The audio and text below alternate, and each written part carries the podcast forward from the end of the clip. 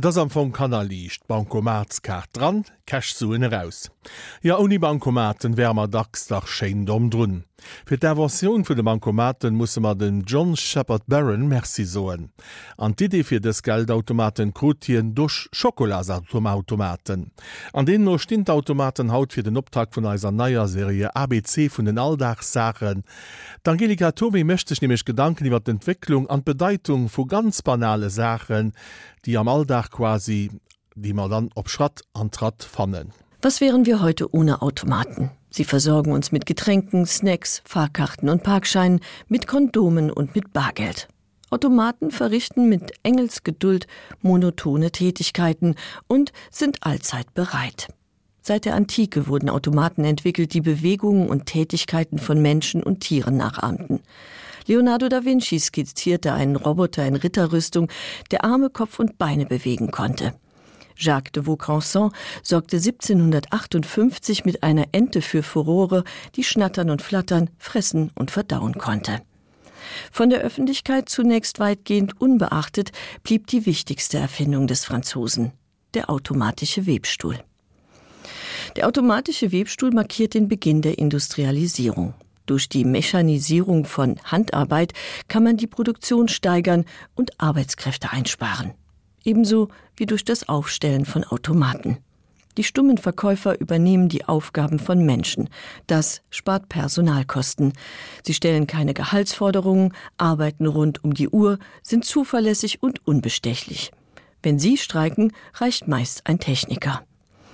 Die ersten modernen Verkaufsautomaten tauchten Ende des neunzehnten Jahrhunderts auf. In England wurden Postkarten auf diesem Weg vertrieben, in den U S A Kaugummi.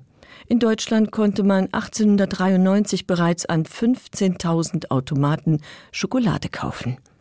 Es folgten Zigaretten- und Getränkeautomaten, Parkuhren und Automatenrestaurants.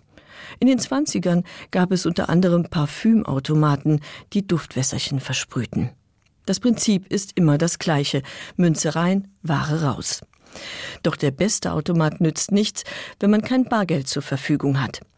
So erging es dem Schotten John Shepherd-Barron an einem Samstag im Frühjahr neunzehnhundertfünfundsechzig. Der Manager einer Firma, die Banknoten und Aktien druckte, hatte die Öffnungszeiten seiner Bank knapp verpasst und saß das ganze Wochenende ohne Bargeld da.